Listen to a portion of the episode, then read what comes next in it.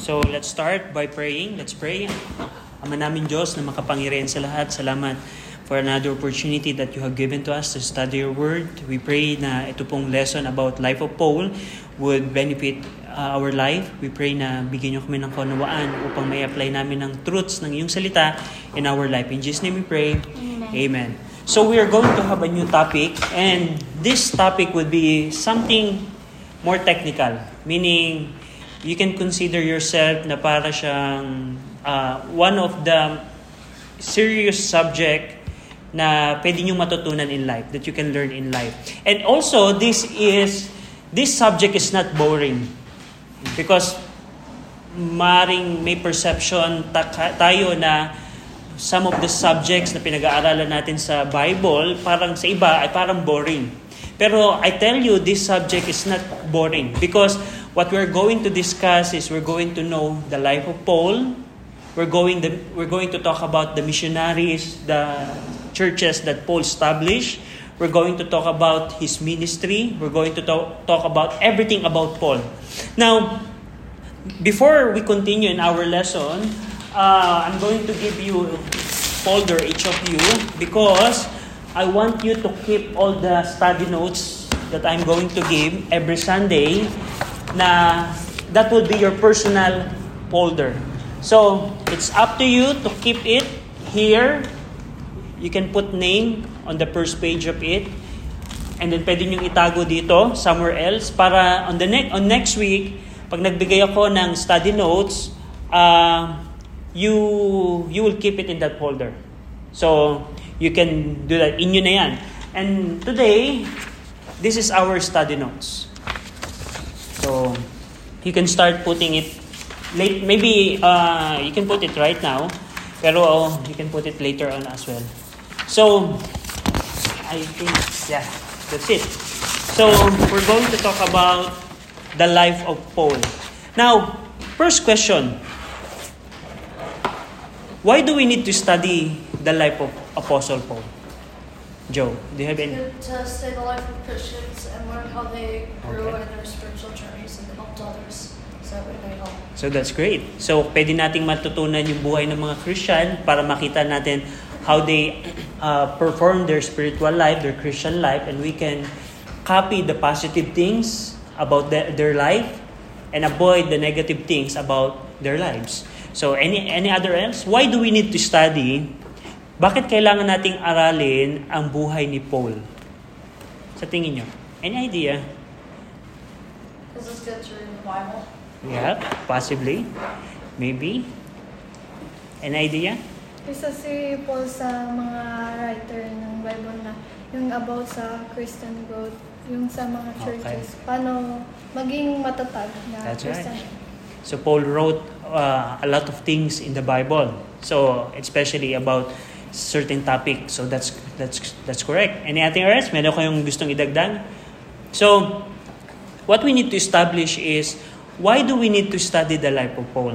First is we need to study the life of Paul because most of the most of the book of Acts, most part of the book of Acts is about Paul's ministry.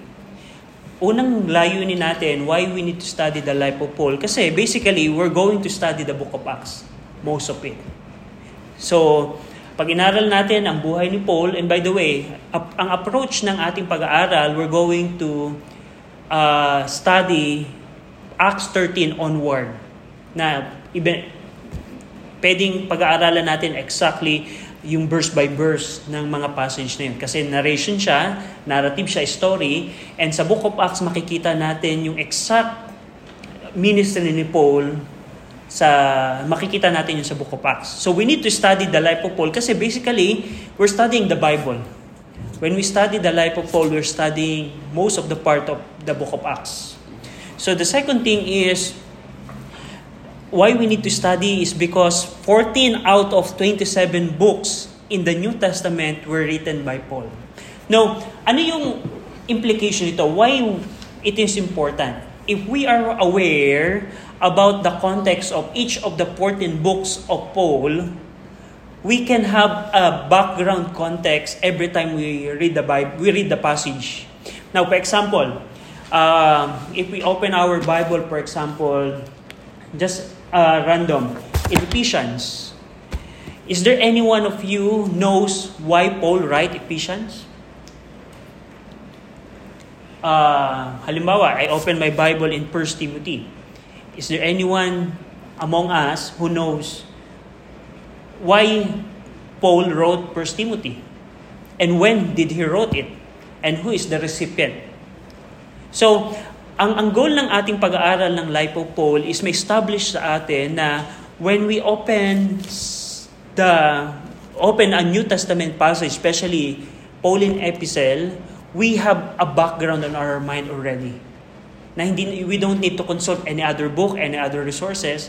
On the back of our mind, we know already the context. So, pag-aaralan natin sa lesson na ito, yung bawat context, yung background ng bawat 14 books of Apostle Paul. So for, for example, Ephesians. Pag binuksan natin sa Ephesians, ang end, end goal natin dito sa pag-aaral, alam natin kailan sinulat to, saang bahagi ng buhay ni Paul sinulat ang Ephesians, and we, we will know the background of the book, of each of the books of Apostle Paul. So, that's what we're going to, dis, to, to study.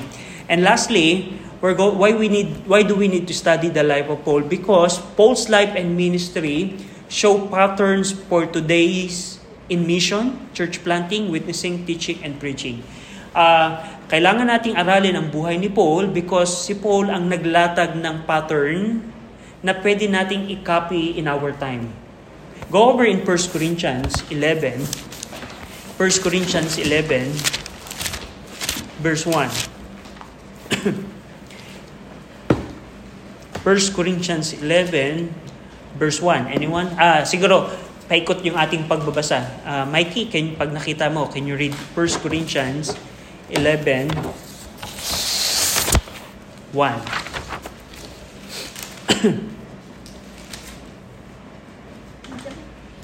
First Corinthians 11, 1.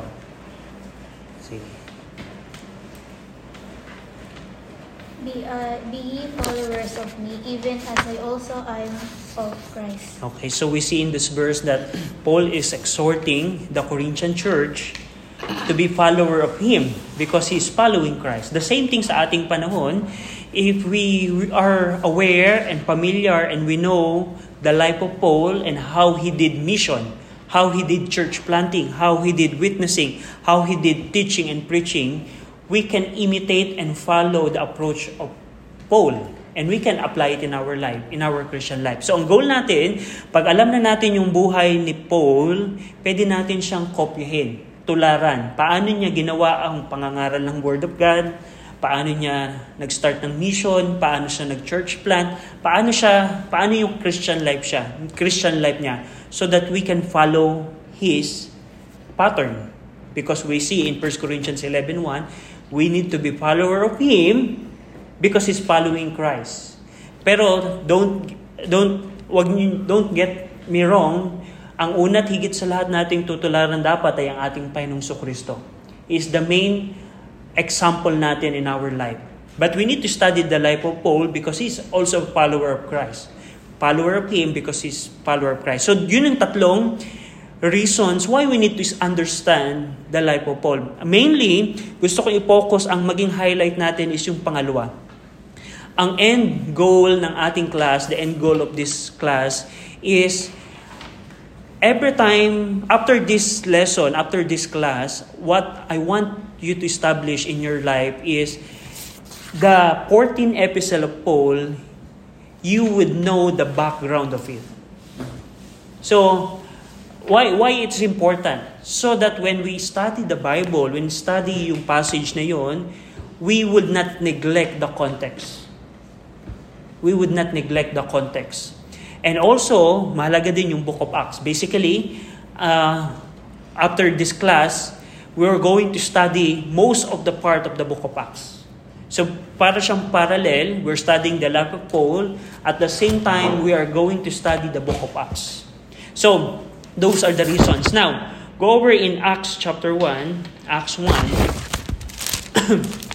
in Acts chapter 1, I, as, I, as I mentioned, parallel of this class we're going is the study of the book of Acts. So we need to know the book of Acts. Now in Acts chapter 1 verse 8, uh, Mikey, can you read Acts 1:8? Ah, Cham, sorry. Tapos na pala si Mikey. Cham, sorry.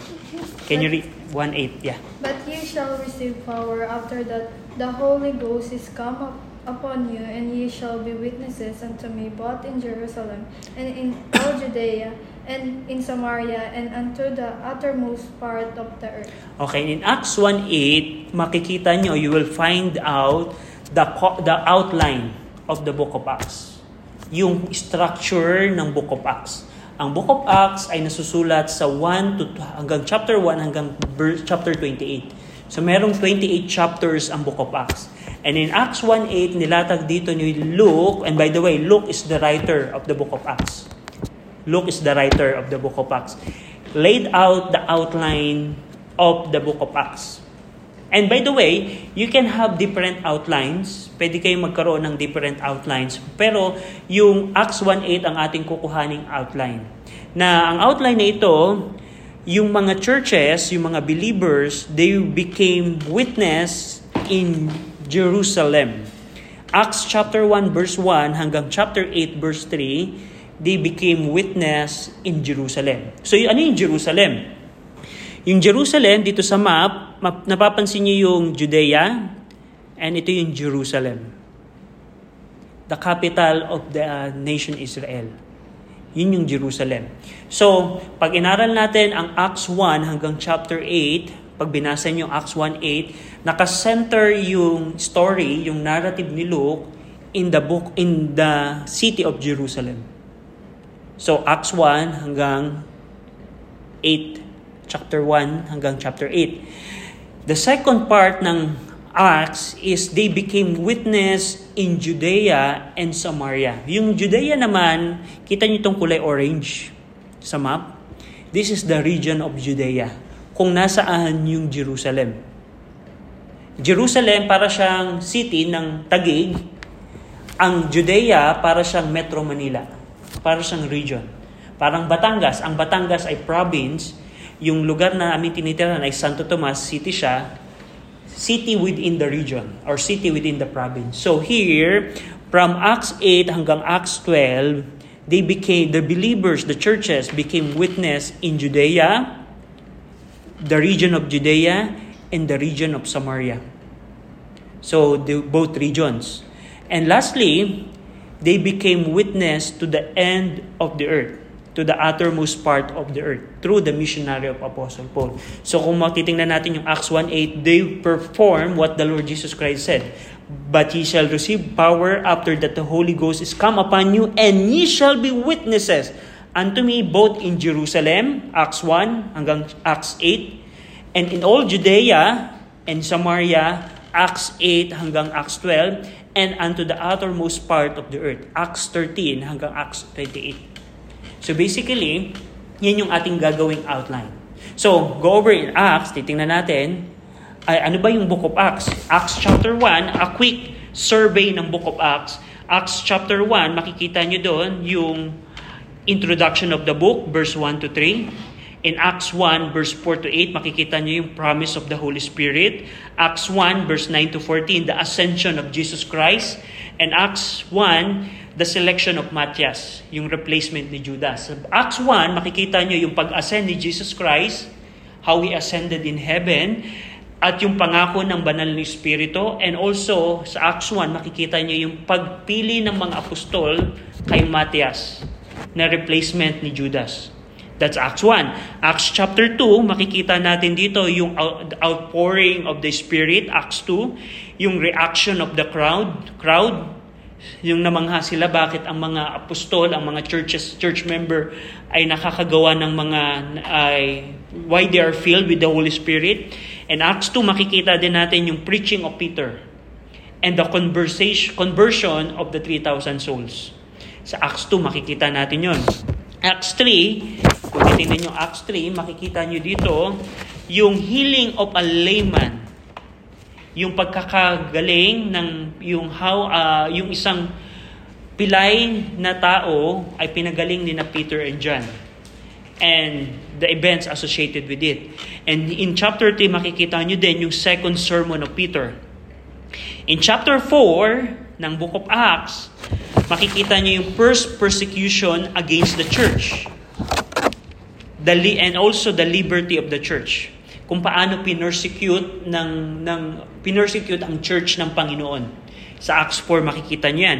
Acts 5, the first trouble within, yung increase and also the increasing persecution without. Chapter 6, yung the disturbance within was is resolved, intensifying persecution without. Acts 7, yung martyrdom of Stephen. Paano pinatay si Stephen? In Acts 8, um, the persecution involving souls against the church. So yung mga event na yon, saan nanggal, saan, saan, what, where is the location Acts 1 to 8 involved or occurred? In Jerusalem. So sa Jerusalem, Acts 1.8, makikita niyo yung mga events na yon. Hindi natin bibigyan ng details yung Acts 1 to 8. Pwede niyo siyang basahin on your uh, in your devotion. Pwede niyo basahin so that you could have a background. You can check your study notes because nilista ko din dito yung, yung survey ng Acts 1 to 8. Pero basically, it's about how the church became witness in Jerusalem. In Acts 8, makikita nyo din the conversion of the Samaritan. First time na nagkaroon na ng conversion o salvation yung mga, ah, I'm sorry, in Acts 8, makikita nyo din how they became witness sa Samaritans. Especially Philip and when Philip went to, Samar- to Samaria to become witness. Acts 8 yung makikita niyan. In Acts 8, makikita nyo din yung conversion of the Ethiopian eunuch. Acts 9, conversion of Paul and the miracle of Peter. Acts 10, the conversion of Cornelius. Acts 11, conversion of Cornelius as well. And Acts 11, the work of, of Barnabas and Saul in Antioch. Acts 11, the work of Barnabas and Saul in Judea. Acts 12, the persecution by Herod.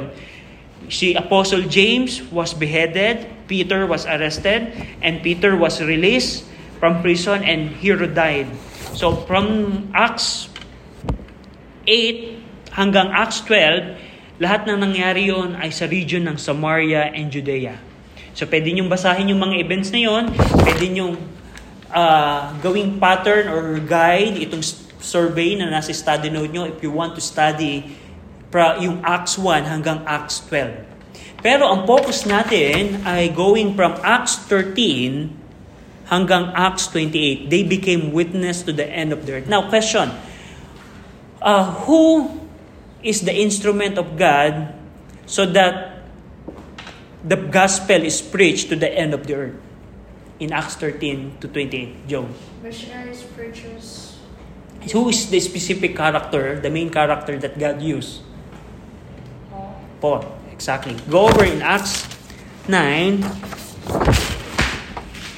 verse 15 to 16.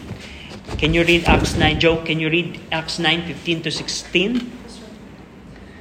But the Lord said unto him, Go thy way, for he is a chosen vessel unto me, to bear my name before the Gentiles and kings and the children of Israel. For I will shew him how great things he must suffer for my name's sake. Okay, so ito yung conversion ni ni Pete, ni Paul, ni Saul, ni Saul. Before ang name niya ay Saul, naging Peter, naging Paul siya. Pero ang tinawag ng Panginoon, God called Saul or Paul to become witness to the Gentiles. Yung mga Gentiles ay yung mga hindi Hudyo, to the end of the earth. And in Acts 13 hanggang 28, makikita niyo yung first missionary journey of Paul. We're going to study each of the cities na pinuntahan ni Paul sa first missionary journey. Acts 13:14, first missionary journey of Paul. Acts 15 is the issue of circumcision and the law. We're going to discuss that as well. And Acts 15 and 16 started the second missionary of Paul. Acts 18, the third missionary of Paul, hanggang Acts 19, hanggang Acts 21, the arrest of Paul and journey to Rome, and Acts 22 to 28, the arrest of Paul and his journey to Rome. Basically, Acts 13 hanggang 28 is all about Apostle Paul. First missionary journey, second missionary journey, third missionary journey, and his fourth missionary journey, pero we can consider that as his imprisonment and his way to Rome. Because sa Rome na kulong si Paul. So, we're- the reason why we're studying the life of Paul is because we know we want to study the book of Acts. Most of it, from Acts 13 to 28. Iisa-isahin natin yung mga verses na yon ng about kay Apostle Paul. Now, the second reason why we need to study the life of Paul because we have 14 epistle of Apostle Paul. Majority of the New Testament is re- are written is written by Paul. So, ang pinaka-goal natin dito ng ating pag-aaral, we know if for example, ang preaching sa, sa church ay about halimbawa just uh, Second Thessalonian. Ang goal natin ng ating class ay if the preacher said Second Thessalonian, we should ha- we would know what is the background of Second Thessalonian immediately. Because we're going to study the life of Paul and we were going to talk about why Paul wrote each of these epistles. So, the, ang goal natin ng ating pag-aaral ng, ng buhay ni Pablo, na kapag kami nag-preach sa church at sinabi 2 Thessalonian, alam na kagad natin ano yung background ng 2 Thessalonian. Na alam natin yung context, alam natin bakit ito sinulat, alam natin kailan ito sinulat. Hindi specific date, pero alam natin saang part ng life ni Paul sinulat ang 2 Thessalonian. And we know why Paul wrote this epistle. So yun yung pinaka-goal natin. So, ito yung mga sulat ni Paul uh, as a quick a quick uh, highlight ng each of the book. When we see Romans. Romans was was written by Paul to the churches at Rome. First and Second Corinthians sa church ni, ng Corinth, Ephesians sa church at Ephesus, ang Philippians church at Philippi, Colossians church at Colossae, at also sa Laodice- Laodice- Laodicea, uh, 1 Thessalonian and 2 Thessalonians, Church at Thessalonica, 1 and 2 Timothy, kay Timothy, Philemon, kay Philemon, Hebrews, sa Hebrew Christians. So, if we are going to study the life of Paul, most uh, probably you would have a good grasp or knowledge for each of this book. Malalaman natin, ah, kaya pala sinulat ni Paul ang Galatians kasi ito yung problem. 'Di ba? Tandaan nyo, yung 14 books ng Bible na ito, ito ay mga letter. Halimbawa, see who from you who already got a, a letter from someone? Sino sa inyo ang nakakuha na ng sulat from anyone? Who from you got a letter? Even before. Naka, nakatanggap na ba kayo ng sulat? Now, question. When you got a letter, is there any reason why you get a letter? Ikaw, William, when is the last time you got a letter? What's the occasion? My birthday. Birthday. So, ang occasion ng letter niya ay birthday. How about you? Yung last po, yung dati pong pumunta na missionary dito na si Miss Juliana Ramos. Parang goodbye letter. Goodbye letters. The occasion is goodbye. Ako, nakatanggap ako ng letter lately ng bill. Meaning, oh, Mr. Pagkaluwangan, you need to pay your water bill now. So, regularly, monthly. So, I, lahat tayo nakakatanggap tayo ng letter. We receive letter. Pero, all of the letter has occasion. All of the letter has a recipient, tayo. All of the letters has a sender. And do you know na itong 14, 14 epistle ni Paul, ito ay mga letter? Meaning, merong writer, merong receiver, recipient, and merong occasion. Why? Why Paul wrote Romans? Why someone gave letter to William? Because it's his birthday. Why someone gave letter to, to Grace? Because it's a goodbye message. Why someone sent me a letter? Because of the bill na kailangan kong bayaran. So, all of the letters has occasion. The same thing here sa epistle ni Paul, may mga occasion to na ating aaralin. Bahagi ng ating pag-aaral, not only Book of Acts, we're going to study each of the occasion, the background ng mga ito. For example, uh, may mga part sa sulat ni Paul na kahalintulad siya sa culture ng ah, sinulatan niya. Halimbawa, yung yung um, yung mga Ephesians. Sa Ephesus, pag-aaralan natin na merong temple doon ni Diana. Temple ni Diana. Kaya sinulat niya kay, kay Timothy sa 1 Timothy chapter 3 na ang church ay pillar and ground of the truth. Now, alam nyo ba na yung sinulat ni Paul, ang, ang sulat na yun, si Timothy ay nasa Ephesus? At alam nyo ba na sa Ephesus, there's a temple of Diana? That's why Paul wrote, Timothy, the church is the pillar and the ground of truth in contrast sa temple ni Diana. So, we're going to study some of those details para mas ma-appreciate natin yung Bible. Especially, we're going to study most of that. So, that's just an introduction. I think we're done right now. So, very important, we're going to study the life of Paul and the benefits of that is una, dito sa ating kasi pag-aaralan natin ang Book of Acts. Parallel ng pag-aaral natin ng life of Paul is the study of the Book of Acts from chapter 13 to 28. The second is we're going to be familiarized with each of the 14 epistle of Paul. And lastly, we have to study the life of Paul because he is our pattern in mission, in church planting, witnessing, teaching, and preaching. So, yun yung ating mga pag-aaral. We're done. Do you have any question? So uh, it's quite technical. By the way, yung pag-aaral natin dito, para siyang technical. Anong subjects niyo ang medyo technical? Probably science. Kasi may sasauluhin kayong mga term. Pero dito, I don't require you to study the term. I want you to, which later on na gagawin natin, we have to memorize the map. We're going to study the map. Na pag, ang, ang goal natin, when we say Ephesus, we have a knowledge on our mind. Oh, Ephesus is somewhere here. So, halimbawa right now, um, saan ang Pasig? Somewhere, alam nyo, nabivisualize nyo na ay Tagig ay na dito, then Pasig is in the upper part, and, and Marikina, Mar- Marikina is somewhere here. You have a visual in your mind na ang Pasig is somewhere here. Ganun yung gagawin natin. That's our goal. When we say Ephesus, or just like Pasig, it's somewhere here, there.